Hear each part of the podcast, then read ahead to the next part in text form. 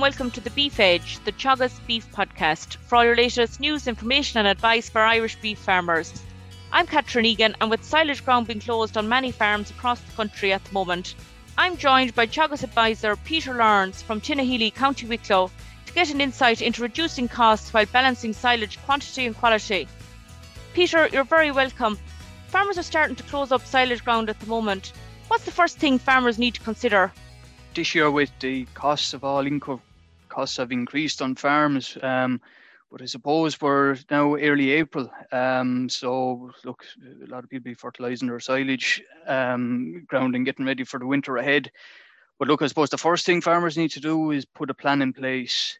Um, that's the starting point. And where I'd step one with that would be define, I suppose, what's the what kind of silage the farmer needs. Like, what's the highest quality is required on his farm so does he need very high DMD silage for weanlings, other growing cattle, finishing cattle, or lactating suckler cows, say autumn calvers, or is he looking for moderate quality silage for, say, um, dry cows, like uh, spring calving cows? So determine what kind of silage he needs, or does he need a couple of, um, you know, an array of silage, so a mix of high and poorer quality or moderate quality? Um, the second question he has to ask, and a part of the plan, is how much of this silage he needs. So what's the quantity? So he needs to do a fodder budget. So just to sit down, work out, you know, what their number of stock are going to be, um, how many months for the winter, and what silage is required um, to feed that stock. And then obviously is to kind of work out what area of ground they need to cut um, based on based on yields. That's great, Peter. And I suppose really you mentioned that they're touching on applying fertilizer this time of year. How much nitrogen, phosphorus, and potassium does a crop of silage require? Yeah, so I suppose the advice we'd give to farmers is if we look at maintenance alone, so how what are what are the essential uh, levels of N, P, and K, so nitrous, nitrogen, phosphorus, and potassium to grow a crop, a good crop of silage. So if we look at it um, for maintenance, so a crop will need, um, you know, based on a five ton crop per hectare, okay, five ton of dry matter per hectare. So that's equivalent to 10 bales of silage per acre, give or take. So what that crop will need is 100 kilos of nitrogen, 20 kilos of phosphorus, and 125 kilos of potash. So what that equates to is about 80 units of nitrogen per acre 16 units of phosphorus per acre and 100 units of potash or potassium per acre. Um, that's what's required on a five ton crop per hectare of dry matter or 10 bales per acre of silage.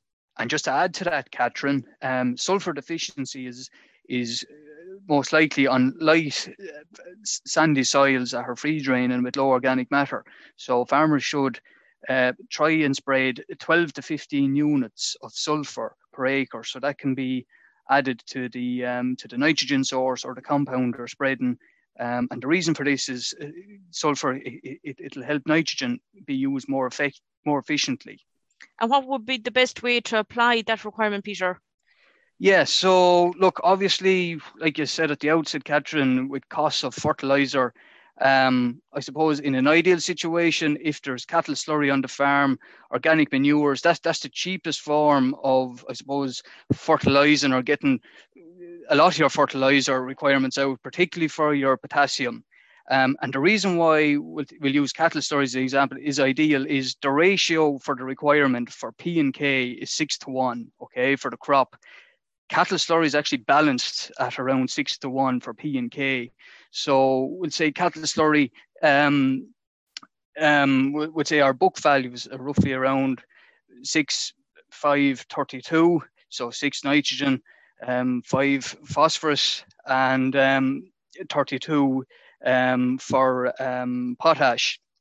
Um, fair enough, the nitrogen may change depending on how you spread it, but that is ideally balanced for your P and K requirements. So spreading cattle slurry at a rate of two and a half thousand gallons to three thousand gallons an acre, that should make up your P and K requirements solely. So then you can top dress um, with, would say, with your protected urea um, to make up, you know, your remaining say 60 units of nitrogen from a chemical farm. Okay. Um, obviously, if you don't have access to cattle slurry on your farm, Um, look, one would have to look at going solely chemical. So I suppose the compounds that are ideally suited to growing a crop of silage are something with high potassium levels. So you're looking at your 0730s, 13620, that kind of a, a, a blend of a fertilizer. Um, not so much maybe the, the you know say your Cuttswards because you're just not getting enough K in your slurry. Your Cuttsward is ideal to complement slurry, but to grow a crop alone without slurry, relying on your, you know, your 24, two and a half fives, there's just not enough K in it. So look, if you have no slurry, go on with a product like 0730, 13620, and then balance it up with with a bag and a half of protected urea or two two to two and a half bags I can.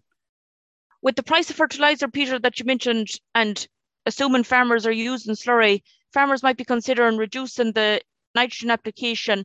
What consequence would that have?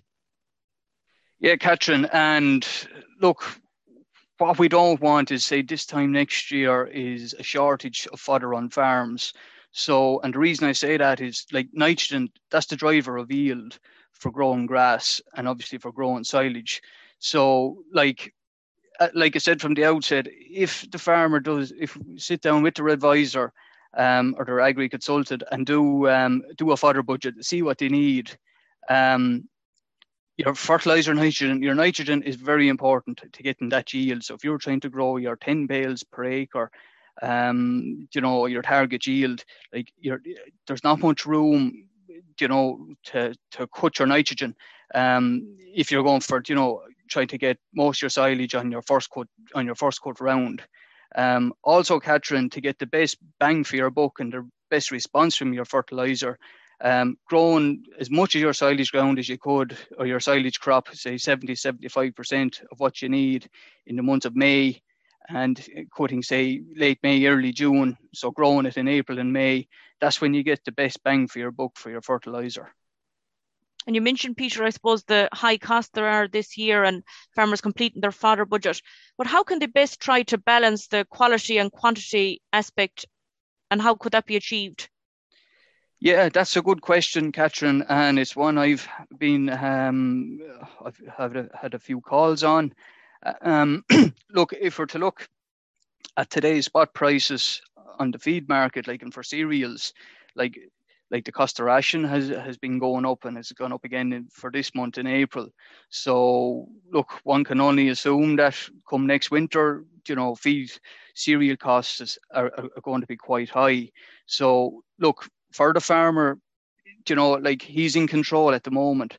So in terms of being self-sufficient on his farm, like I think every farm should try to make the best quality silage they can, and particularly if you have housed weanlings, growing cattle, finishing cattle, um, even storing cattle that you intend to go back to grass next year, I think this is the year more so than ever to really focus in on how you can make high quality, high dry matter, digestible silage. When I say high DMD silage, like we're talking 75 DMD plus, um, in order to um, I suppose, reduce the requirement on purchasing in concentrate feed to supplement that diet.